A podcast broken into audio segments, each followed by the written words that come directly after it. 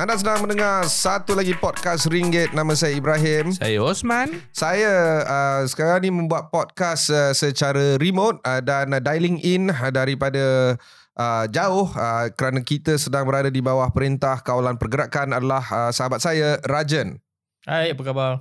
Jadi sekarang uh, kita pun telah lebih kurang seminggu berlalu sejak perintah kawalan pergerakan telah uh, berlangsung. Uh, fokus kita ataupun tumpuan kita pada hari ini adalah tentang isu ekonomi dan bagaimana impaknya telah diberikan ataupun disebabkan oleh uh, COVID-19. Um, antara bantuan kewangan kerajaan Pakatan Nasional ataupun maaf saya Perikatan Nasional untuk COVID uh, yang diumumkan ada beberapa kluster ataupun golongan. Um, pertama, adalah pekerja yang terpaksa mengambil cuti tanpa gaji, kerajaan akan memberikan bantuan kewangan sebanyak RM600 kepada setiap pekerja setiap bulan untuk tempoh maksimum 6 bulan. Uh, dan golongan ini iaitu golongan pekerja yang terpaksa mengambil cuti tanpa gaji juga layak untuk uh, mendapat pekerja ataupun uh, pekerja yang diberi notis tanpa gaji mulai 1 Mac tahun ini. Antara perkara lain adalah mereka juga layak untuk menjadi pencarum kepada sistem insurans pekerjaan ataupun um, employee insurance uh, scheme EIS dengan gaji yang tidak melebihi RM4,000 uh, sebulan. Um, ada banyak lagi uh, kluster-kluster yang kita boleh bincang tapi kita boleh discuss cluster by cluster. Um, apa pandangan Rajan dengan uh, sistem yang telah diberikan oleh pekerja yang dekat bawah ni uh, tentang bantuan kewangan kepada kluster ini? Saya rasa merupakan uh, permulaan yang bagus. Uh, bantuan kewangan sebanyak RM600 setiap pekerja untuk tempoh maksimum 6 bulan dapat membantu sedikit sebanyak. Uh, tapi saya rasa tidak cukup. Yang yang paling penting adalah sekarang untuk pekerja tersebut yang terpaksa mengambil cuti tanpa gaji adalah untuk membayar komitmen-komitmen mereka. Hmm uh, dan juga uh, pinjaman-pinjaman yang telah yang telah di, diberikan kepada mereka untuk kereta, untuk rumah, uh, utilities, uh, electricity, uh, air sebagainya uh, mungkin tidak mengambil banyak uh, uh, wang. Ya, 200. Tapi yang paling besar um, pinjaman yang paling besar dalam setiap uh, setiap uh, household rumah tangga ha. atau household adalah rumah dan kereta uh, adakah uh, 600 cukup? Uh, 600 adakah? tidak mungkin cukup. Tidak mungkin cukup. Tidak mungkin cukup. Tapi Ad- ini a good start. It's a good permulaan uh, yang bagus. Uh, sebab uh, bagus. daripada kosong lebih baik 600. Betul. Tapi it's not enough. Tapi de- dengan dengan um, allocation 600 ringgit ni pun ia telah menelan belanja ratusan juta. Ya yeah, betul. Oleh kerajaan. Jadi imagine uh, impak kepada ekonomi secara keseluruhan. Ingat ni baru satu golongan satu. Tapi bagus, uh, Rajan saya faham uh, apa yang uh, point yang Rajan ingin nyatakan bahawa macam mana uh, orang yang stuck dekat dalam isu ni um, nak bayar dia orang punya komitmen. Dari sini saya nak pelawa syarikat-syarikat untuk bagilah leave way ataupun bagi you know tapi uh, tapi cabaran cabaran di Ibrahim sebenarnya lebih daripada tu sebab kita lihat di sini uh, covid ni unik sebab uh, pekerja-pekerja yang diminta untuk take unpaid leave ni uh, jikalau dalam situasi biasa uh, kita keluar kita keluarkan covid daripada situasi ni uh, kena retrench ataupun disuruh ambil cuti tanpa gaji disebabkan apa-apa hal uh, kita boleh pergi ke tempat lain untuk mencari kerja kita boleh pergi mencari kerja di tempat lain atau pergi part time untuk buat tempat lain. Tapi disebabkan oleh perintah kawalan pergerakan ini semuanya boleh kata stand still nak cari kerja baru ke nak buat kerja part time ke? Nak jual burger tepi jalan ke? Tak ada siapa nak tak ada siapa lalu tepi jalan.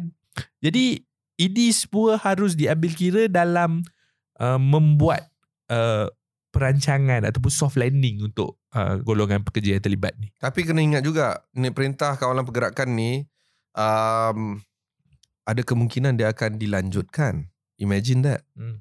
uh, 1 April belum lagi menjelang Betul? tapi akan menjelang. Dan apakah arahan seterusnya oleh pihak kerajaan tentang uh, uh, melanjutkan perintah kawalan pergerakan ini? Ataupun adakah uh, perintah ini akan dinaik taraf kepada perintah berkurung? Seperti mana kita nampak itu hari masa darurat uh, 6 dekad lalu.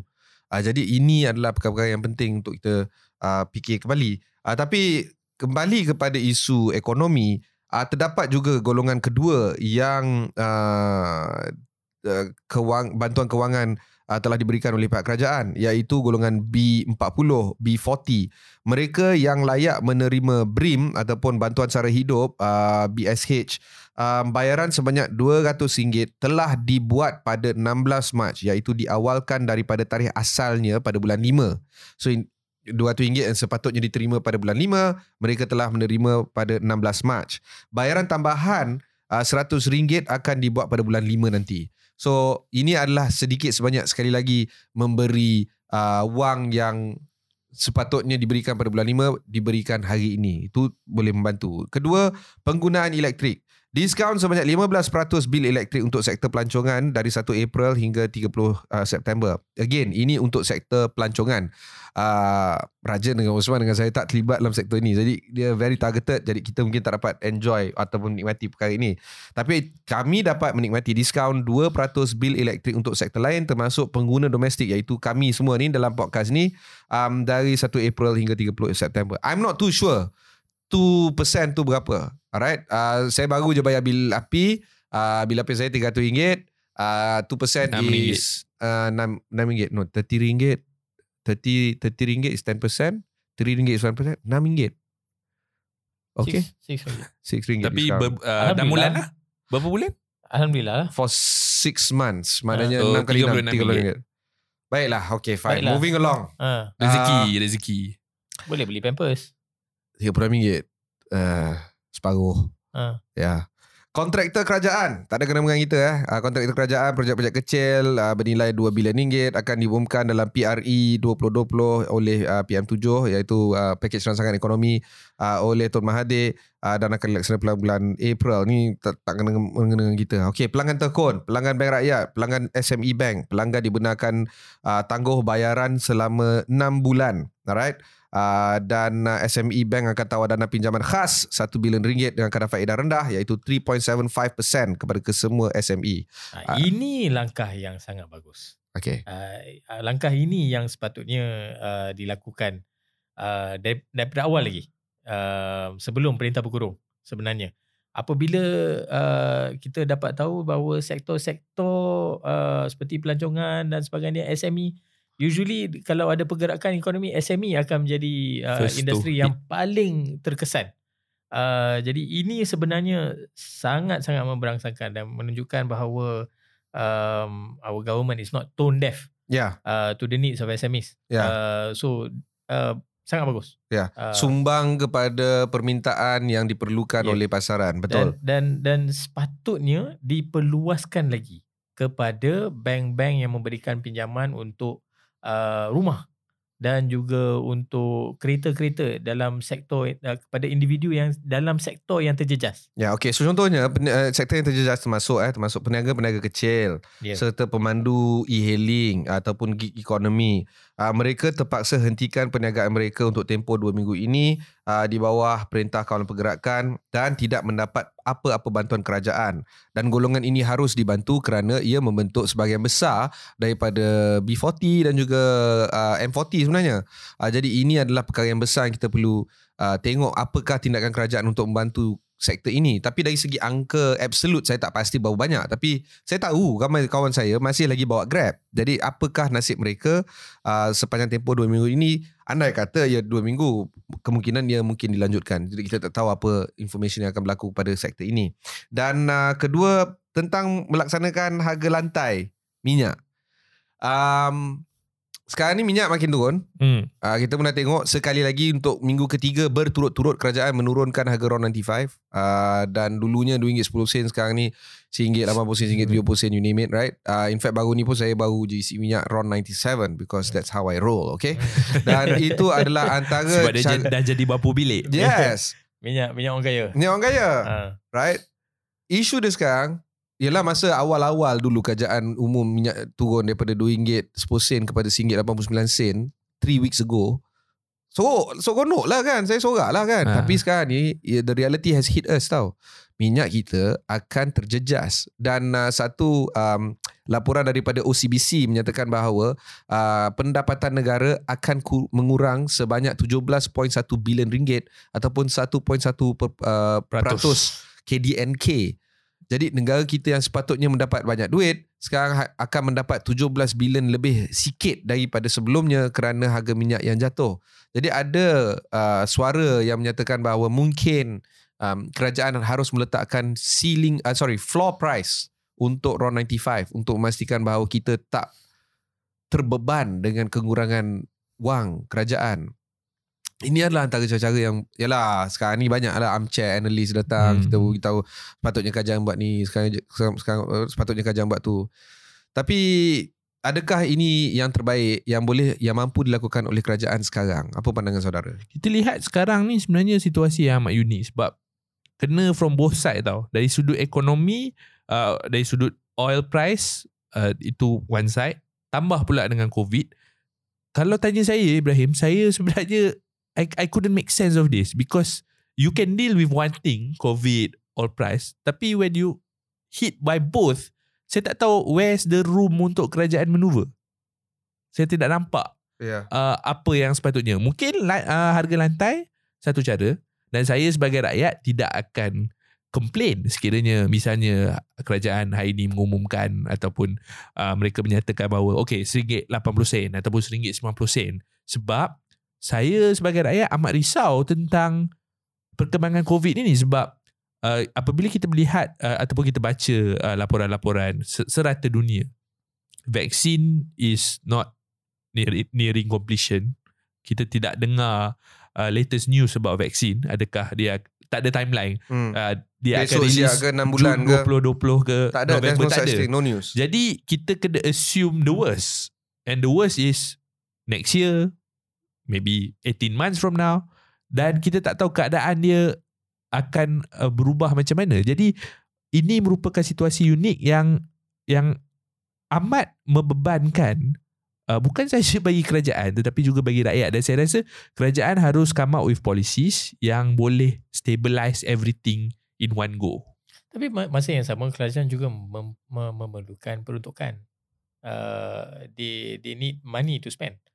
Uh, and like it or not, sebahagian besar daripada peruntukan kerajaan adalah berasal daripada industri uh, minyak, uh, oil and gas. And dengan perintah uh, ni kawalan pergerakan ni lagilah tak ada orang nak isi minyak dan sebagainya. Betul. Jadi saya Kurang rasa bergerak. saya rasa um, untuk meng, mengadakan lantai ataupun me- Floor price. mewujudkan uh, floor price uh, bagi minyak boleh sedikit sebanyak uh, memberikan um, Ialah bantuan yang, Ban- yang diperlukan. uh, inilah uh, kepada kepada kerajaan lah. um, ada sampai satu masa di mana kerajaan harus uh, borrow Hmm. billions if not trillions of ringgit daripada orang lain tak tahu siapa kerajaan sebab kerajaan lain pun terganggu gugat Jep- Hmm. itu hari nak buat uh, samurai bond daripada Jepun Jepun pun tergugat dengan Hmm. covid uh, China yang kepada kebiasaannya uh, su- suka memberikan pinjaman kepada negara-negara lain um, ada kemungkinan mereka tak mampu untuk berikan kemudahan uh, peminjaman kepada kerajaan. Jadi this is a very very real thing. Uh, jadi dari segi uh, mencari penyelesaian pada pandangan saya lah everything is uh, uh, can be solved or finding solution if you solve COVID first. Itu yang utama. Ah itu pandangan saya lah. Ha? Kalau penularan wabak terus meningkat hari demi hari, ah percayalah cakap saya, macam-macam yang kita nak cari dari segi ekonomi pun tak dapat diselesaikan. Jadi dari segi uh, penyelesaian kesihatan dan juga kesihatan awam, ia adalah tempat permulaan untuk uh, uh, finding us out of this trouble. What do you think? Uh, ni Raja dengan Osman. Saya rasa betul sebab logically speaking dari segi uh, COVID dengan harga minyak dan sebagainya. Harga minyak ni oil price pernah turun walaupun uh, harga ketika ini antara yang terendah uh, in recent memory Ya ya ya. tetapi pernah turun dan uh, kerajaan boleh uh, mengumumkan recalibration dan sebagainya adjustment boleh dibuat tapi covid ni is luar jangka saya ada baca uh, satu ulasan daripada uh, Philip Hildebrand uh, vice manager uh, di BlackRock uh, investment uh, investment uh, company uh, beliau menyatakan bahawa ready untuk COVID ini macam ready untuk hurricane datang. And it's a natural disaster. Kita tak tahu bila dia akan hit dan kita harap apabila dia hit kita tak terkena kita tak terkena the flying debris lah dalam yeah. dalam dalam uh, dari sudut metaforanya ialah kita tak, tak terkena impact yang terlalu buruk lah daripadanya. Jadi betul kita harus selesaikan COVID pertama sekali memastikan that uh, penularan itu terkawal tiada kes yang terlalu banyak uh, supaya kita boleh kurangkan uh, ataupun uh, minimalkan uh, sebarang sekatan ataupun kawalan pergerakan. Okey, um, sekian saja uh, episod uh, kali ini. Um, teruskan bersama kami untuk mendapatkan uh, maklumat terkini tentang COVID-19 dan juga bagaimana ia akan memberi kesan terhadap diri anda um, ikuti kesemua saluran uh, ringgit yang kami ada di Facebook, Twitter, uh, di website kami iaitu ringgit.com, rnggt.com uh, dan juga saluran Telegram kita iaitu t.me slash uh, ringgit rnggt uh, ataupun cari rnggt di Telegram anda. Um, dan uh, buat masa ni uh, kami akan mengambil uh, masa untuk uh, merehatkan diri daripada podcast-podcast yang seterusnya. Sehingga mana uh, perintah kawalan pergerakan ini masih dikekalkan. Uh, tetapi kami tetap akan teruskan memberi maklumat kepada tuan-tuan dan puan-puan uh, apabila uh, perintah kawalan pergerakan ini uh, dihentikan insyaallah. Uh, jadi jaga diri jaga kebersihan dan yang paling penting uh, cari uh, maklumat yang terkini dan bukannya fake news tentang penularan wabak COVID ini. Buat sahaja sahaja buat kini saja uh, uh, podcast ini uh, until next time.